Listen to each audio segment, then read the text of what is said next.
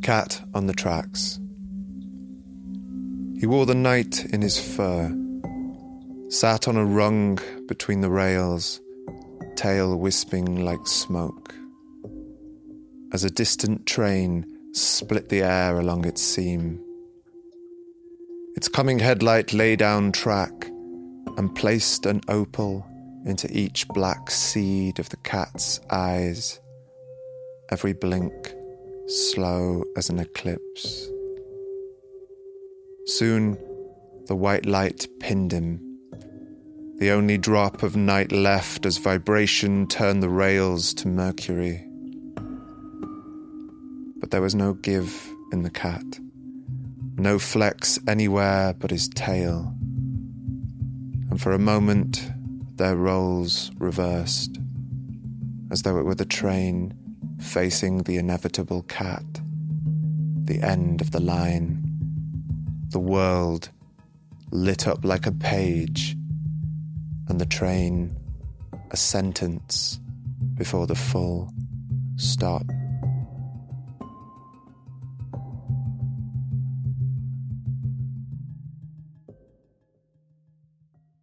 Hello and welcome to 2 Minute Stories. I'm Chris Nealon. And I'm Mark Pajak. And we've just heard from Mark Pajak. We've just heard Cat on the Tracks. And I was itching to talk to you whilst I was listening to you perform that piece, because I wanted to know, first of all, is it real? Is this something you really observed, or did it come from your imagination? Did I sit there and watch a cat as a train came with a notepad? Well, I felt that you were capable of it. I'm so glad I give off that impression. No, this isn't something that happened. I go on a lot of train journeys, yeah. And I think a lot of my work comes from a place of two things that shouldn't fit but do, and are changed in. So I put things in unusual places. So I have a poem about somebody putting a bullet in their mouth, or I have a poem about seeing a cat on the tracks. So, and I think it makes for a good story because it's in impending danger and there's a sense of build-up. So yeah, I was on a train one day and I was thinking what would be unusual to find on a train deck. Yeah. What makes me feel scared. Mm. And I love animals, and I love my poems put animals or children in danger because I feel physically frightened for them, and that feeling is something I want to convey. A lot of your stuff seems to focus on that, the moment of something awful about to happen, right? And sort of hangs around in that moment, like the moment we talked about before about the moment of glass almost breaking. What is it about those kind of moments that attracts you? I think, having been in many situations where I have been hit and been threatened to be hit, I've always found the threat much worse. I can remember. I remember being bullied and people. It was always the "I'll get you after school" was much worse than someone coming over and hitting me, because being hit, you always just build it up in your mind so much more, and it's that sense of threat that is so much more powerful. Mm-hmm. And if you can step away at the end of your piece and let people's imaginations do the hitting, it's so much more powerful. It'll allow them, give them all the build-up and step back. And it's a technique that people like Simon Armitage use when he's talking about violence. He uses a lot of build-up poems. Carol Ann Duffy uses it. I mean, her wonderful poem, Education for Leisure, is all about build-up.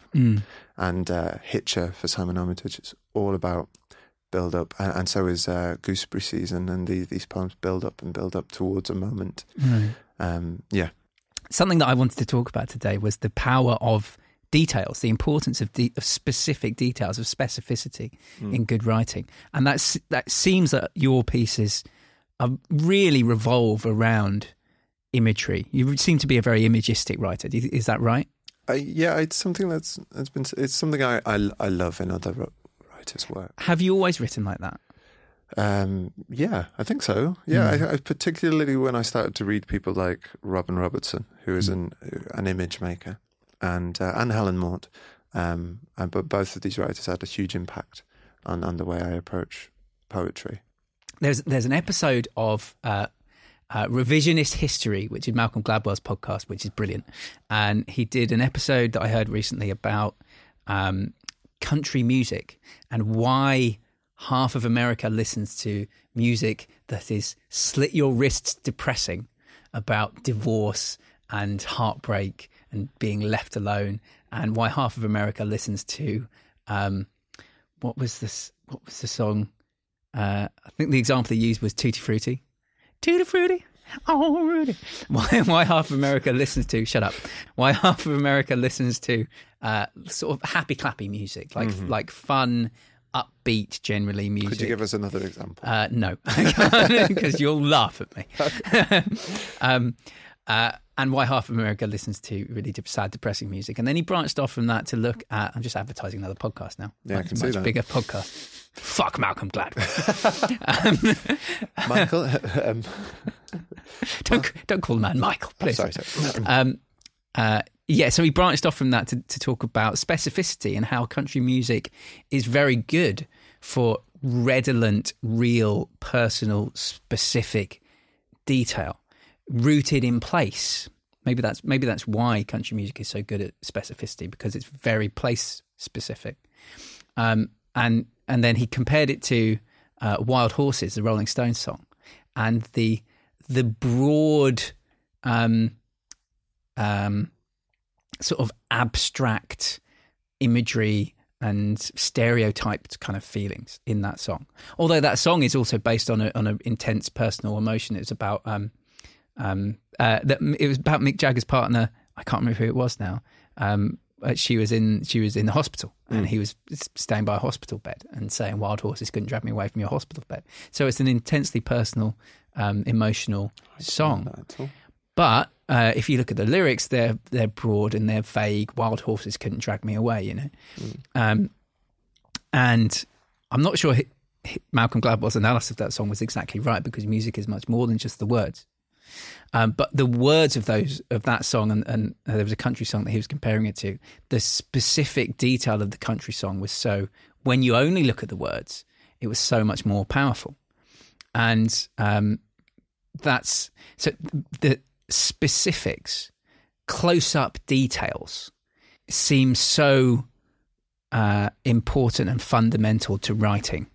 I was reading a Dorthe Nors short story. Have you read any Dorthe Nors? No, I haven't. She's a Danish short fiction writer. I think she's a novelist as well.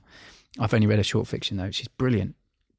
And I read this short of hers this morning, and about halfway down the first paragraph, there's this detail. It's about a teenage girl.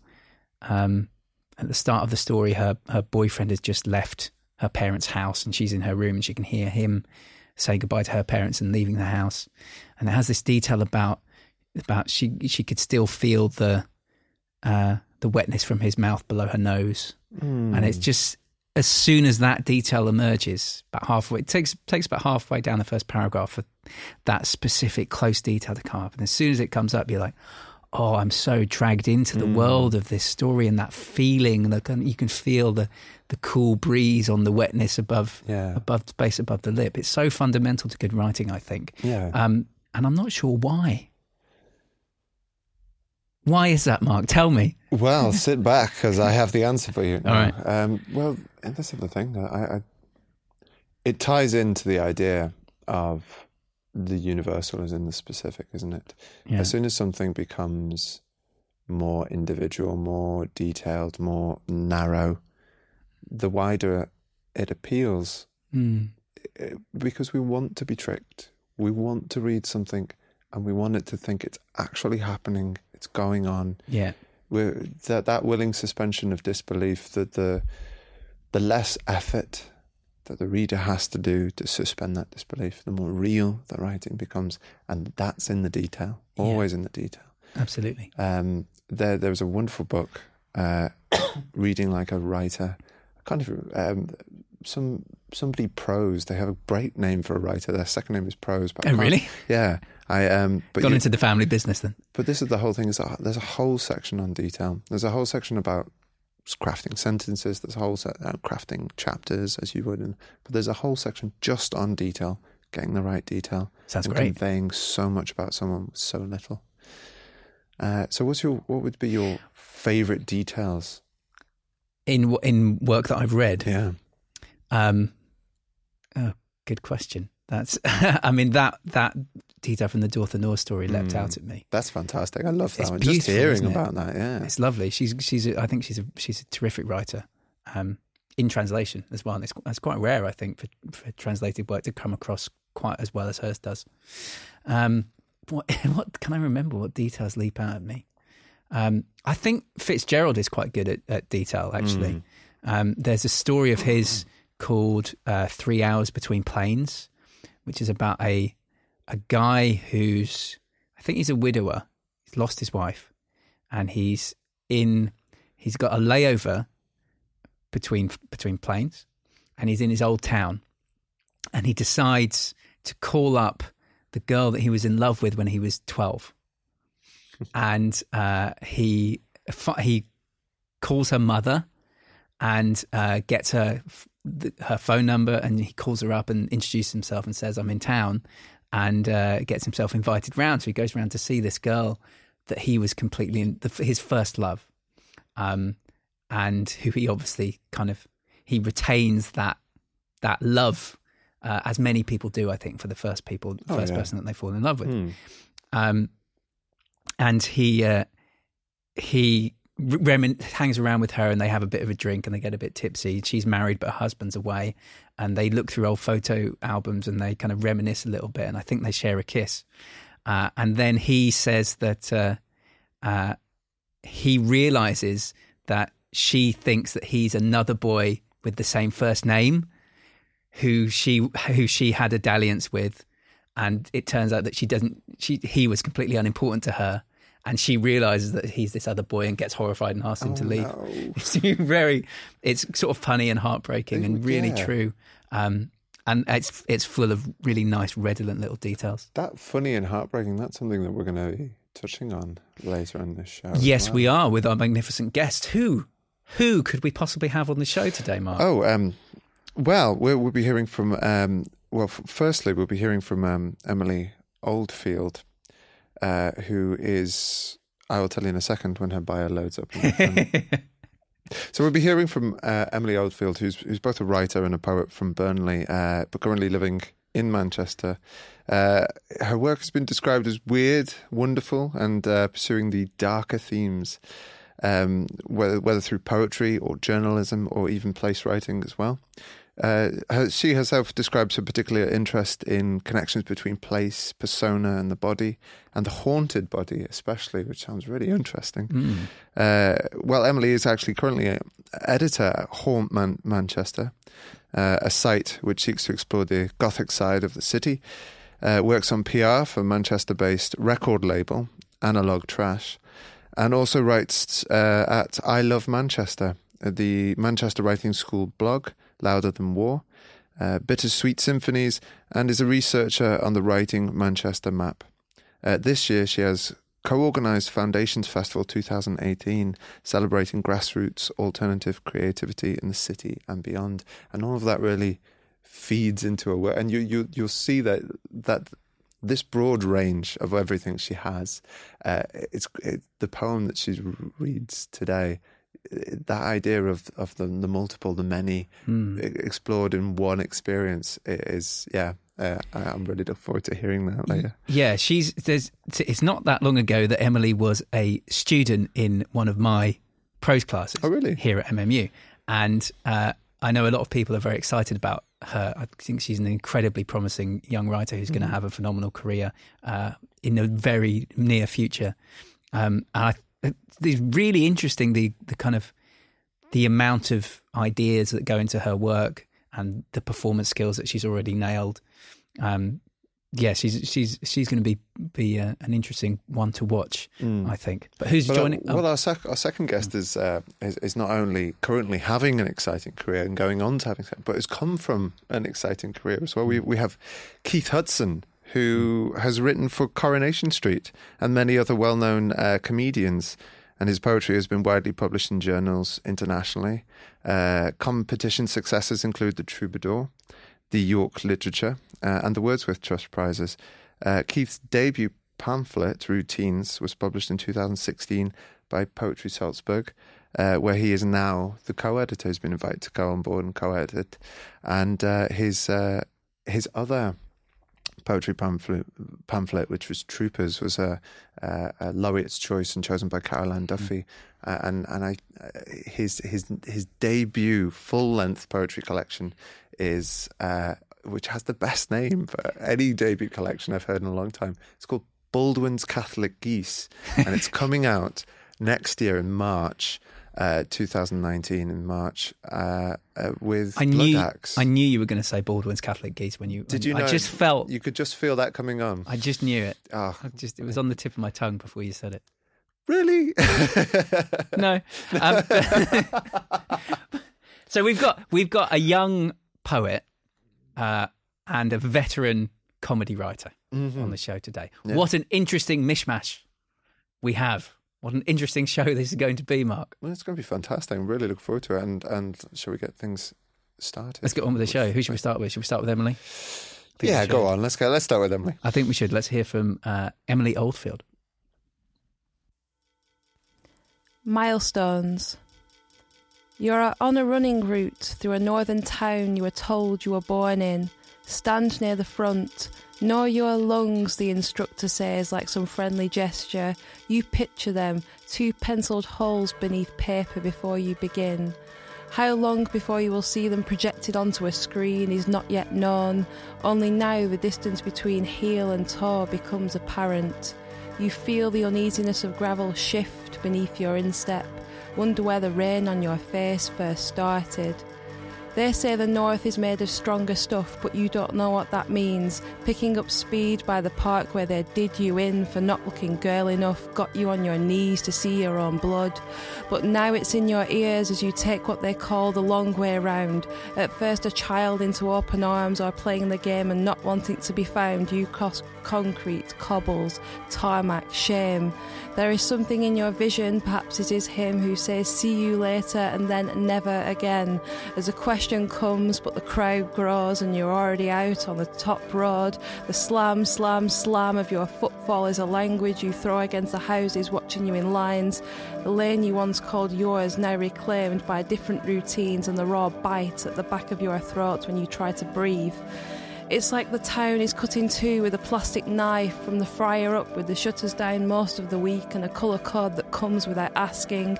In the back of your throat you can feel the acid, like the holes bubbling under the flyover where your feet keep crossing. This is what it is to resist, this is what it is to be chased at first like it means something, and then just as much as of a task as everything else, and the thumping, thumping, thumping of your heart at the bend in the road. Where you want to know, want to know, want to keep going, past the ward where you watched the wall and the office where you lost your spark like the insignia of new decoration. The football scarves are in windows as you take on the streets you wouldn't dare even at dusk. The sky smells different round here. You wish you had someone to run to, someone to ask in, ask them why it is you don't understand your body as you press it harder into the concrete.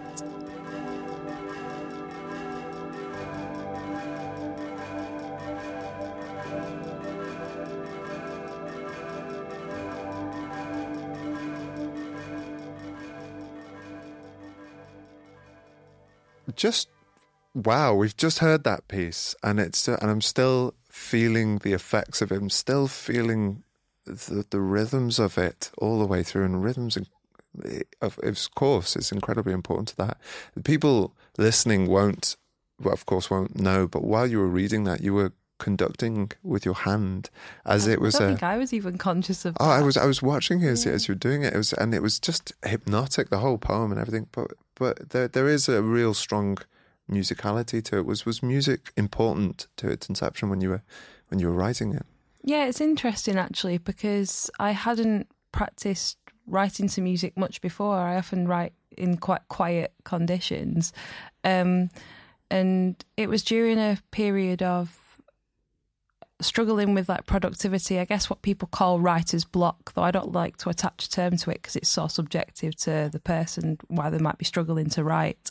But at the time my tutor was Andrew McMillan, who was brilliant, and he sat like the tutorial, sat down in a room, and he said writing to music can be, you know, a great way to unlock new avenues of your thoughts, you know, so to speak.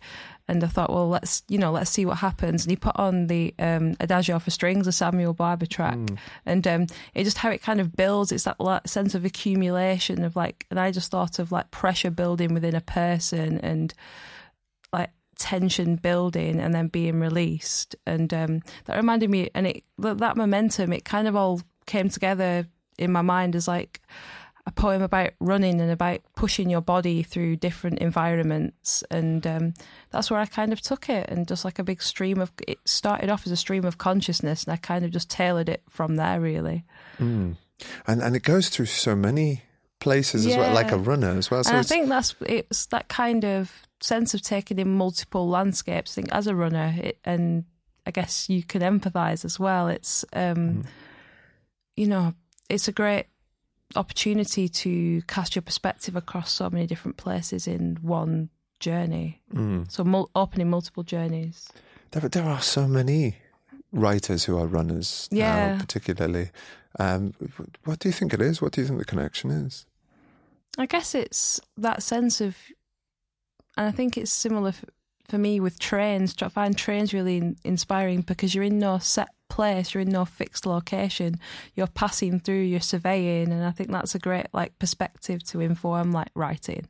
And there's that rhythm of the train as well.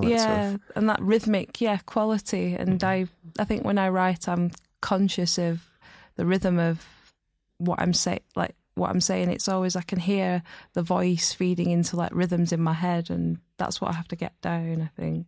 Do you think there's a difference between the pieces that you've that have come from train journeys or come from car journeys or come from running? That do you think there's a difference there, or are they all very similar? I wouldn't say they're similar. I'd say the rhythms are kind of informed by, I'd say more the mood, and if there's a sense of panic or a sense of, I think with milestones, I think it's more of the sense of something brewing, something accumulating, something getting bigger and bigger and manifesting. And because the running was inspired by when I was running at a particularly bad time. And it's that sense of like accumulation.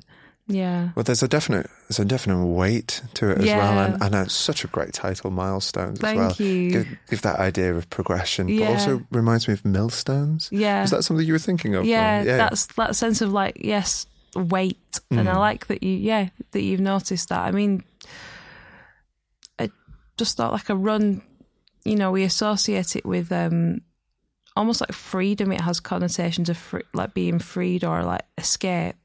But like at the same time, for me, it was like a negative cycle that I was trapped into, and I wanted to try and convey that as well. So So you're talking about overcoming, and the big thing in this is overcoming writer's block, also overcoming cycles, or overcoming the wall that you find as you run as well. Do you think that that's important for writers, that there is an obstacle that through writing they need to overcome? I don't think it has to be.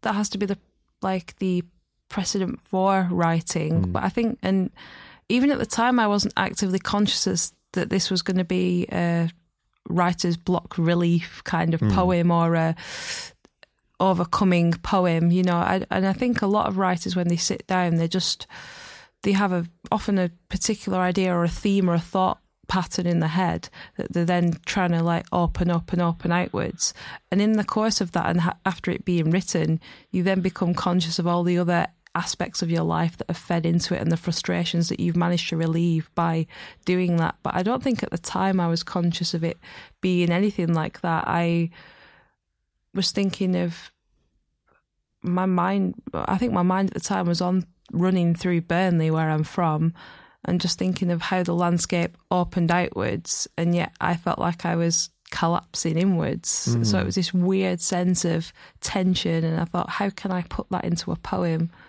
So you never sit down to go, this is what I'm going to do. It's just like going for a run, it's about where it takes you. Is that right? I think so. I think I like to be surprised when I think a lot of creative people do like to be surprised when, but, and that's the added, you know, wonder of writing. But equally, some people don't like surprises, you know, just, and there's no objective way of writing a poem, you know, it's whatever works for you, I think. And I think that's what Andrew encouraged by putting on that piece of music. There was no like objective way of responding to it. It was just because some people didn't write anything at all at the time, but then took the experience away and did something with that instead. Mm. And yeah, I think that expresses it for me. Well, your poem is certainly surprising. It's absolutely wonderful, and just leaving you with like I've still got it running through my head. Yeah, and particularly. There were moments of it, of surprise in the details, I found. Yeah. There's that, the distance between the heel and the toe, talking about that. And that just made it made this huge landscape come very, very, very close. Were details like that important? Were you trying to pick out the details? I think so. Like I said before, when you're running, there's often like a wide landscape opened out to you, or a sense of things beyond you, but then you're actively conscious of your own body within it, you know, your own human form, like pushing through it. And I wanted to kind of bring both of those together because I just thought that with running, that sense of like, again, tension of like the heel and the toe, the sense of a starting point. And the starting point and the point you return to is always your body, and I think that's what you carry around with you, you know, after. And because it's a poem also about like eating disorders, or that's a theme that's, you know, for me that I covered in it. I think that sense of consciousness of your own body and that kind of like painful consciousness. That's why some of the imagery, I think, is quite striking, or like, you know. It makes quite a hard impression because, yeah, there are juts and angles, and it's meant to hit you, I think. Yeah, that acid in the back of the throat, that's one that really stayed with me. Yeah. And, you know, and there was also a way that you performed it. There was a wonderful moment when you talk about the breath catching at the back of the throat, and then you took a breath. Yeah. And it just had a wonderful... This is a piece, I've read it and it works wonderfully on the page, but you really bring it to life in performance. How long have you been performing it now? I've never had that much confidence as a performer, to be honest. And when people suggested the idea to me of reading my poems aloud, it's strange because when I have done it live, people have been like, oh, how long have you been reading for? You know, that was great. And It always comes as a massive surprise to me because I always wrote in quite a private sense, I guess. It's because I never thought it was any good, or I never wanted my poetry to feel like it was indulgent or it was referring back to me in a way that I know that I always wanted to write and to express that, but I never thought that I as a person could embody it. So to actually do both of those things and to read aloud to people and for them to get something from it, that means a massive amount. But it always came as... But that's another... Like we were talking about being surprised by poems and having those shocks. I think that came as a shock to me because I never thought that I would really read my stuff to people. That was Mark in conversation with Emily Oldfield, and now we're going to hear from Keith Hutson.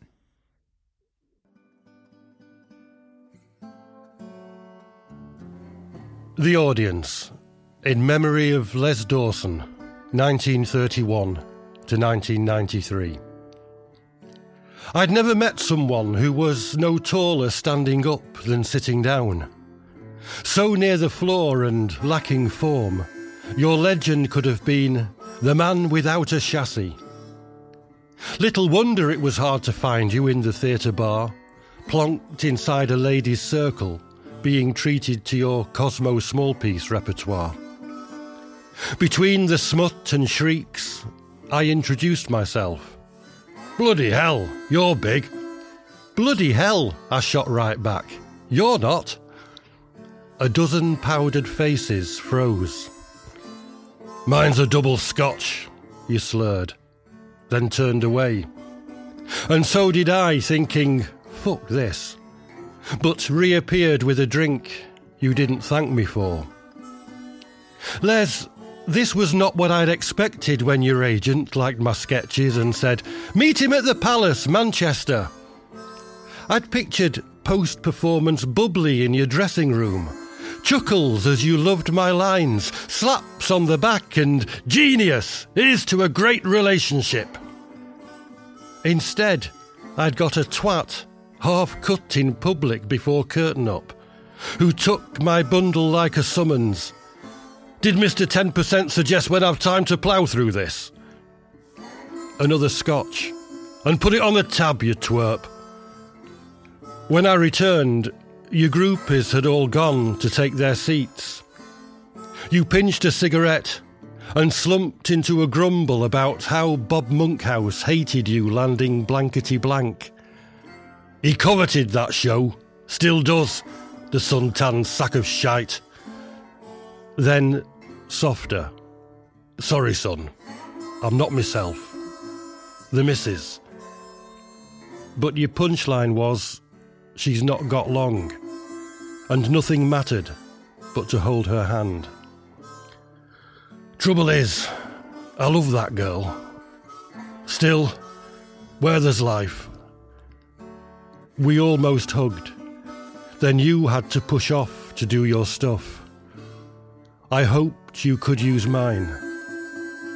From far away, you said, "Nothing's impossible."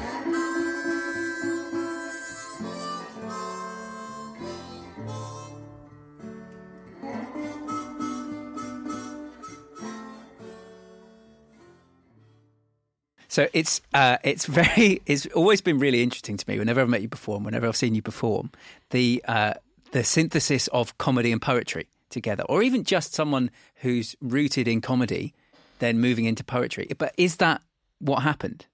Did you start in comedy and then shift into poetry?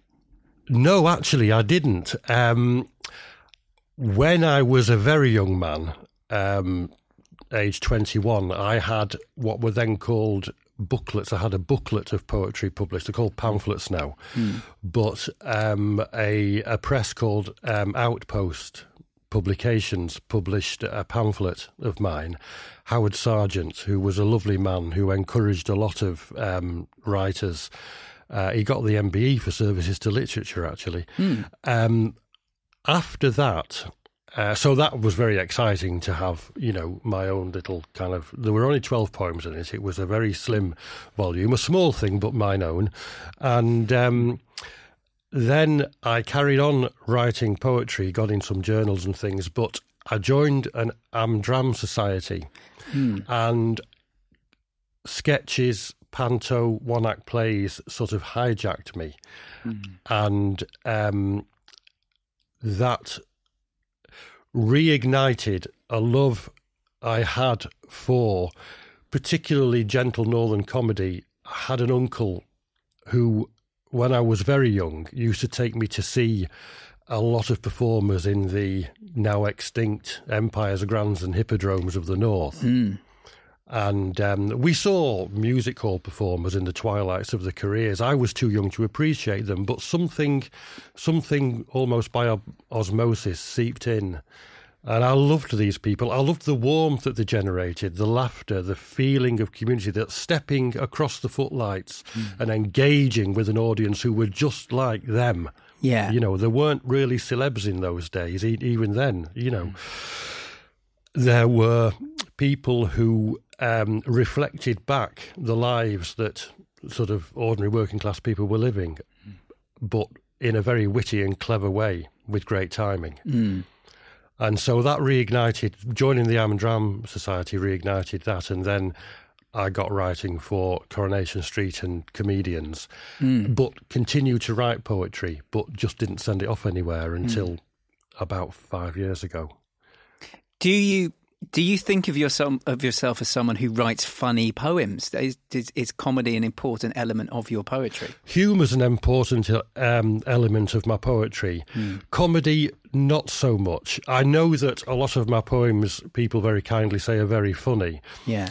But I hope I'm, at least I'm trying to do more than that. I'm trying to distill the essence of these people who I write about, to say something about, for want, it sounds too general to say society, but to look at life through their lens, really, and to try to make that relevant to people living today who may not have heard of many of these characters, because a lot of them are from the 1800s anyway, that I have been recently writing about.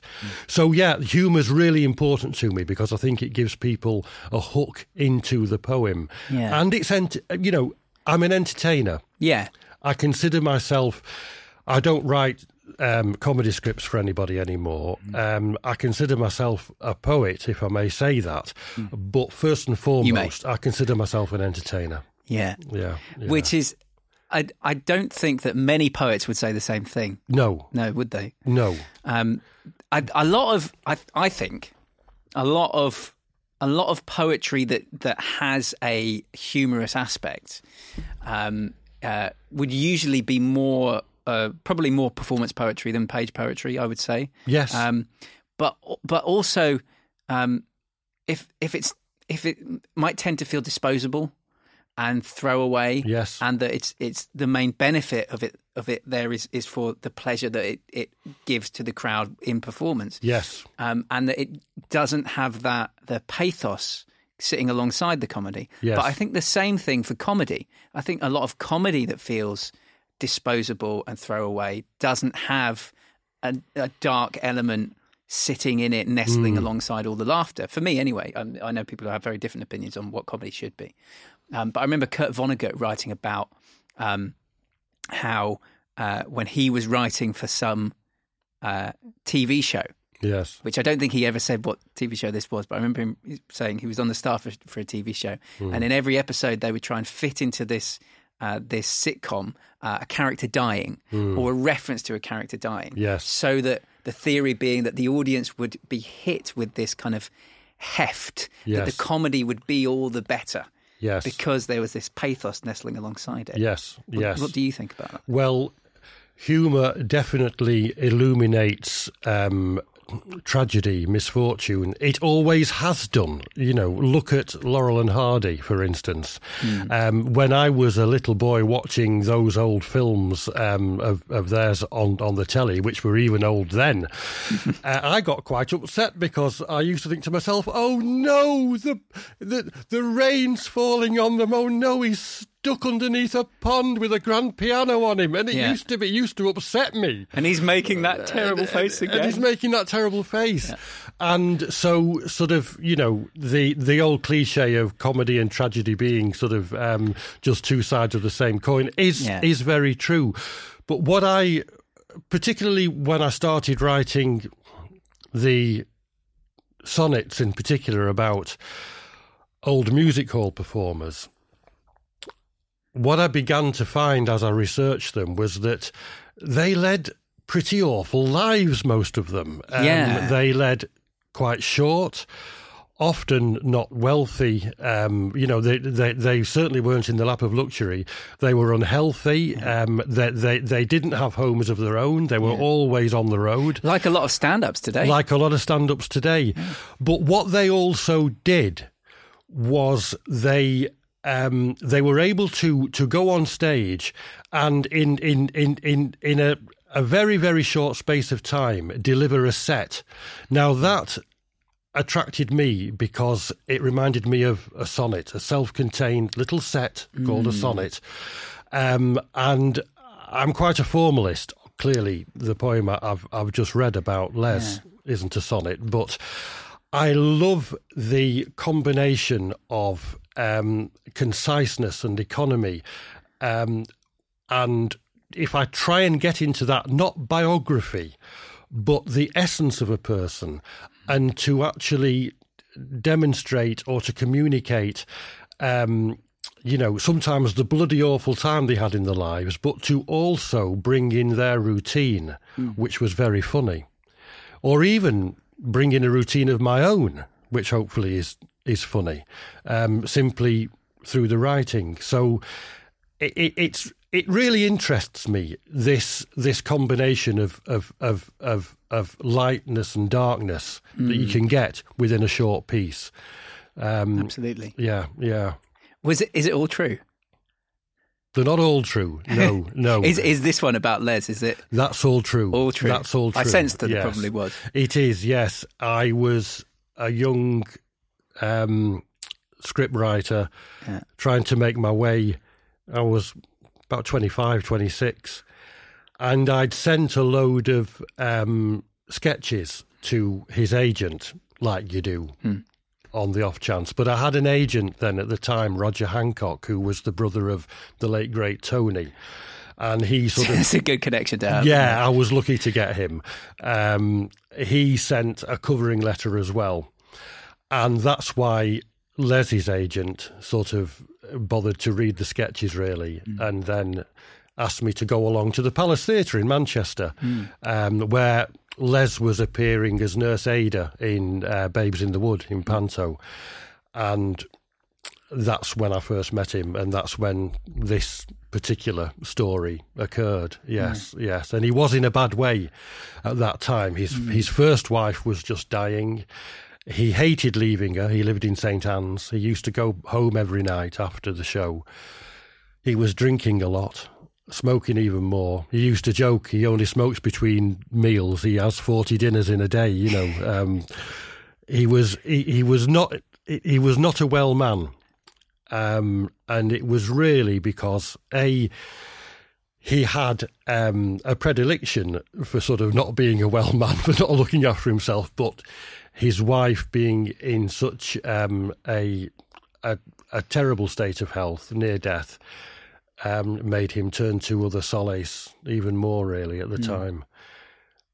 When she died, he was devastated, but then he met his second wife, Tracy, with whom he had a baby. And oh, wow, advanced age.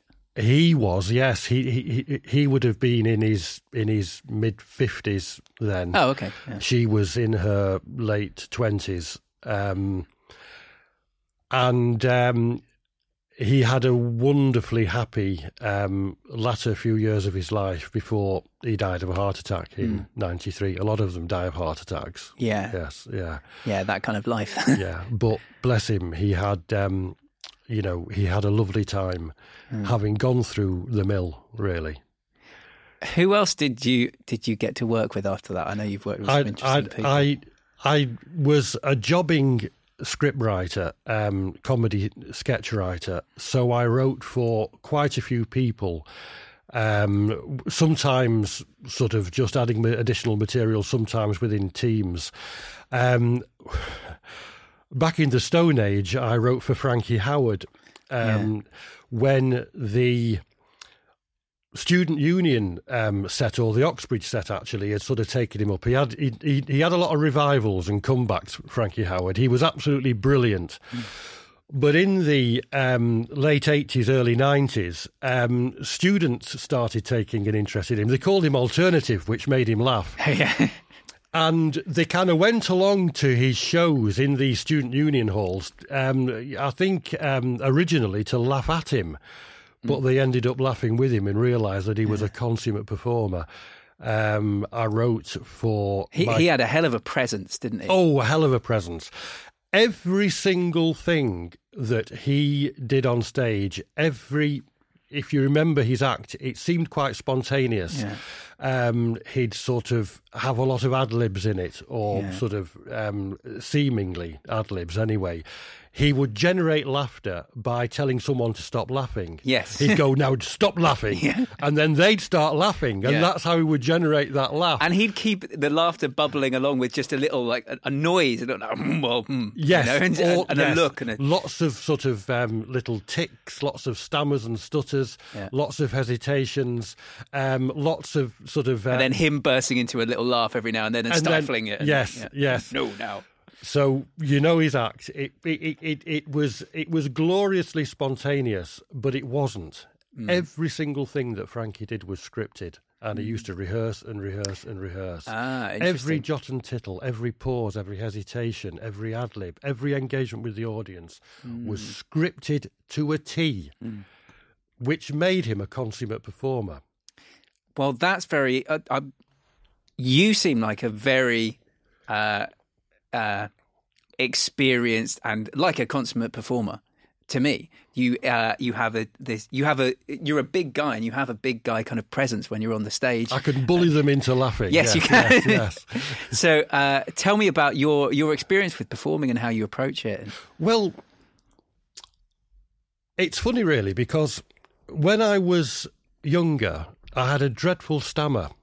It can still come back sometimes under stress. It's amazing how many poets have that. Yes, yeah, a lot of poets have sort of problems with some element of the speech. But when I was a boy, and even when I was a young man, I really suffered from a stammer which would ambush me. It would take me by surprise. Mm.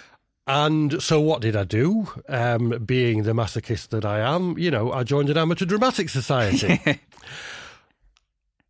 I remember sitting in this read-through. I was going to work backstage, really. I just wanted to be involved in theatre because I had this love of performance that my uncle had instilled in me. But I thought, well, I'll join Sail Nomads, which was the Amdram Society, and I'll at least, I can work backstage. I can be involved. And I was asked to sit in an audition to read a part for somebody else who was auditioning, to read the other part. And I didn't want to, but they said, oh, come on, Keith, you've got to get involved. You've got to sort of make a start, try your hand at acting. And I damn well knew that this stammer would surface, and it did. And it was mortifying. I used to get to the same part in this dialogue and just come to a grinding halt, and I couldn't say, I can't remember what the word was now. I think it's been sort of erased from my memory by bad experience. But I couldn't get past it. And the producer of the play was getting more and more annoyed. I could tell by the look on his face, because this idiot they'd got in from the bar to actually, read in. Ruining my play. Yeah. And there was this stream of really attractive young women who were auditioning for the other part. And that made me feel even worse, because sexy it ain't to be stammering over a particular word. Generally every not. It's no, generally not thought of as the sexiest thing. No. It's not in the top 5 sexy things. What I did is I began, through almost sheer willpower. My wife would be interested in this because she's a speech and language therapist, and we've spoken about what causes stammering. Nobody knows. It's not a physical manifestation of something. It's a psychological thing. Yeah. But I began to learn how to take a deep breath and say a line slowly on the breath coming out, and to keep calm and carry on. And I hammered that into myself. I learnt it and learnt it and learnt it in my bedroom. But at the same time, I was being inspired because, Amdram gets a bad reputation, sometimes rightly so. I've seen some dreadful Amdram where you come out whistling the scenery, I've seen some awful musicals. But I've also seen some absolutely brilliant performances by amateur dramatic performers, And Sail Nomads was very, very interested in... farce, in gentle comedy, character-led drama, and I watched some wonderful performances, which inspired me to... I wanted to write for these people, I wanted to write, which was really arrogant because they were sort of doing wonderful Alan Ayckbourn plays, for instance, one week, and then say, the next week they'd do a Chekhov or something, and I was there as a 21-year-old thinking, I can write for these, I can write for these actors. I can do Chekhov, come on. I can do Chekhov, yes, yeah. So... I started writing sketches. It's just people sitting around being miserable. I can do that. I can do that, yeah. And I can go even better. I can give them a little chuckle now. Exactly, add in a punchline. But I started writing sketches, and then I started appearing in them with these people. They were very kind to me. They let me produce them as well and everything. They could see I was keen and interested. Mm. So performance, yeah. And I have stood in the wings and watched people like Les Dawson, Michael Barrymore, Frankie Howard, Eric Sykes, Jasper Carrot. I have watched them. I won't say work an audience because that's too cold and too technical. I have watched them engage an audience, hold an audience, love an audience. Ken Dodd. Yeah.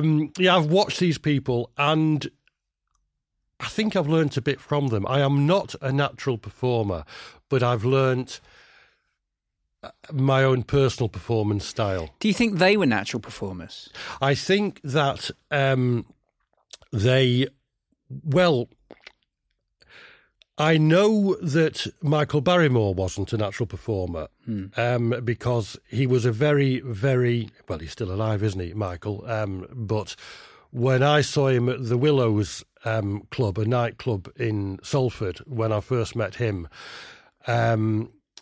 he told me in his dressing room afterwards that he isn't a natural performer, that he's incredibly nervous. Mm. But he actually built those nerves into his act, so he became on edge.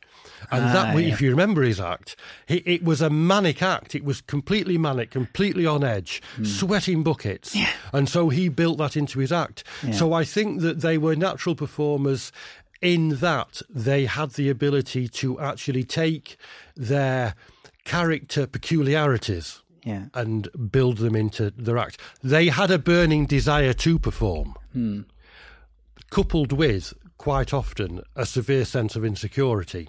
Yeah. Tony Hancock, for example, was the prime one. He couldn't understand what it was about him that made people laugh. He couldn't understand it. And the more which is funny in itself. Which is funny in itself. And the more he tried to analyse it, the more desperate he got that he would lose it. Galton and Simpson understood exactly what it was about him, and we all know as soon as we hear him on the radio or see that lugubrious face with its poached egg eyes and the hangdog expression and that perfect delivery, we know why he's funny. Yeah, he didn't. Yeah, and that just seems like a key part of that whole persona. Like that guy doesn't know why. Yeah. And if he did, it maybe it wouldn't work. But I do enjoy performing. I really do enjoy it. You know, I open a fridge door and I'll tap dance, really. I Where's the fridge? I love it. I love that connection with an audience. Yeah. And I suppose I've developed my own style, which is a hybrid, I think, of people I've seen. Nowhere near as good as them, but it's okay for a poet. Yeah. You know? Yes, it is. Well, maybe that's a key part of it, the enjoying it and loving the audience and appreciating them and giving out that sense of happiness to be there. Yes. And not trying to please them or I hope they like me. You know, that's not going to work. I think you've got to be yourself. You've got to be yourself, but kind of supercharged, really. Yeah. You know, and sometimes, whether it's a case of loving the audience or thinking, you're going to enjoy this, you bastards. You know, you have to be a bit combative as well, really. Yes, I'll take that one. Yeah. All right, thanks very much for coming in, Keith, and thank you for giving us a personal view of Les Dawson. Oh, it's been a pleasure. Thanks for asking me. Awesome. Thank you, Keith.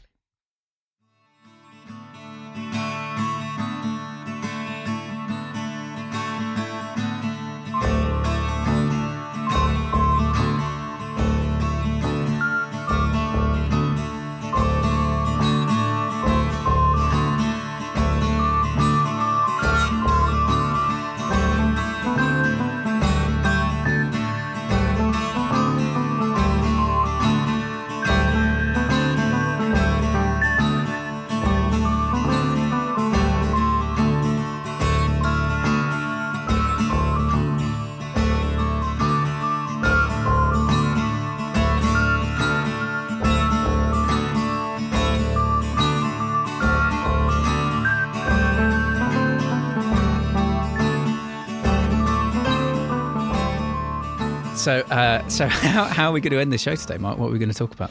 Who knows? There's a list. So, what an incredible show it's been as well, and it's been lovely. Well, there's something like starting with the poem I read, it was that whole idea of being caught in the spotlight of the train, and then we went into these wonderful pieces that were not only well performed, but then we had these incredible discussions about performance. Yeah, and it, I love that that's rolled on, and when we'll be hearing your piece later, there's a thing about watching and viewing things and things like that, and the idea of sort of bouncing off that. I really, really loved particularly what Keith was saying about love your audience. Yeah. Really loved that. That seems important, I think. Keith said something, and Emily both said something. Emily put it, you've got to feel your piece. You've got to have some connection into, and then everything else doesn't really matter. Yeah, that's that sincerity and that certainty, maybe that certainty that I know what I'm saying is the way I'm saying it. Yeah, I know that. There's nothing that your response can do to change my knowledge that this is how it is. Keith had a wonderful way of describing that. He was saying that you've got to be yourself, but on what, supercharged? Yeah, your supercharged self, which is absolutely right. It's true. Yeah, you, there is, in any kind of performance, you've got to maximise certain things. You've got to perform. It's not just being yourself, but at the same time, it has to be true to your essence. Unless that's too wanky a thing to say, which I think it might be. I might have verged into wank then. I think I did. I could tell from the last. I was going to try. Ladies and gentlemen, I have verged into wank. We shall end the podcast before we go. No. Well, I mean, that would be a great title for a podcast. Verged into wank. VIW with Chris Nealon and Mark Pajak.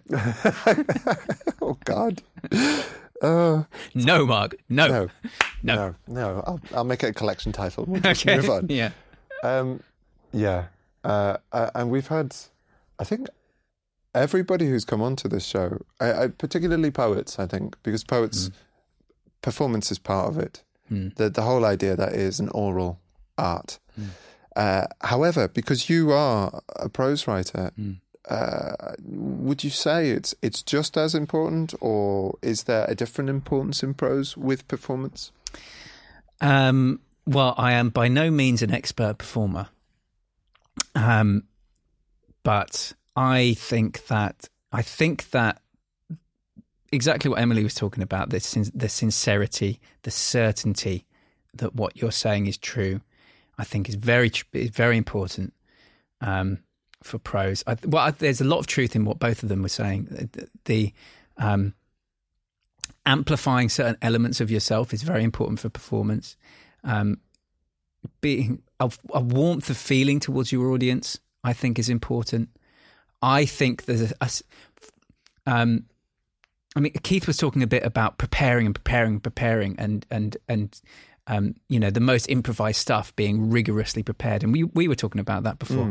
And I certainly think that can work. For me, I like to go the other way, and I like to not prepare, or to have a sense of what it's going to be, and then just trust that you're going to be interesting, and trust that, follow your interest and your instinct, and have it be a spontaneous sort of amplified conversation.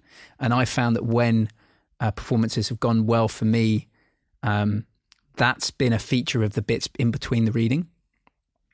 And then when it comes to reading, I like to go small and suck the audience in, and go towards sincerity and quietness, and get really close to the mic, and read slowly, and put spaces between the words, and really feel it, and look at them in the eye, and say, this is real. I know what I felt when I was writing this, and I know there's nothing you can say that's going to convince me that that's not real, and I'm doing it for you to see it. You can like it or not, you know. That feels important to me. Well, I'm definitely intrigued, and I think that we should probably hear you put those tenets into practice. Do you think I should? Well, yes. So, yeah, let's hear you read something. All right. Well, yes, it's my turn to close the show, isn't it? So here I am. closing the show.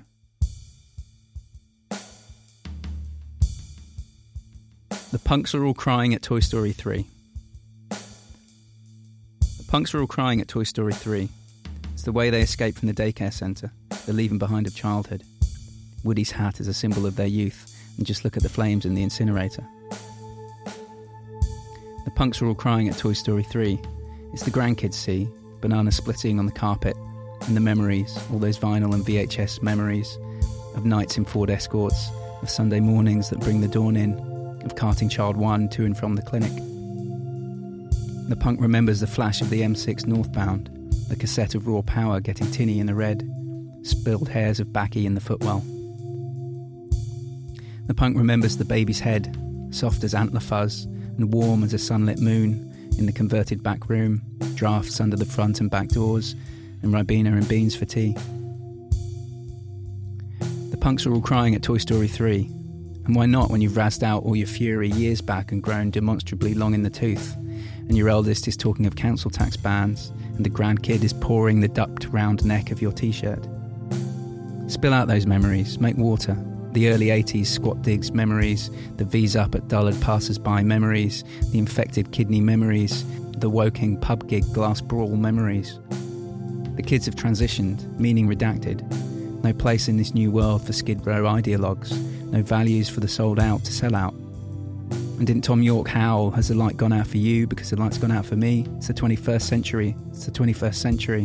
And I seen it coming. And there's no Joy Division on Granada TV. And the used DVDs sell online for 1p. They stack like canyons into infinity. The punk got knocked up when she was 19. And the label went bankrupt in 93. The kid worked in telesales for a summer or three to pay for a media studies degree, got a job for the council, met Bethany, made a grandkid, surprised them at Christmas, Googled their symptoms, arranged CBT. And now Woody's escaping and childhood leaving, and the grandkid is tugging and bum warming their knee in the strobe of the lights from the Christmas tree, which is boxed in the attic, their childhood tree, from back in Antrim when Mum was alive. So the punks were all crying at Toy Story 3. And no one survived to uphold whatever the fuck it was they were upholding. And maybe it was all just gas anyway, immaturity, abused childhoods. Maybe there was nothing really there, maybe selling out isn't a thing.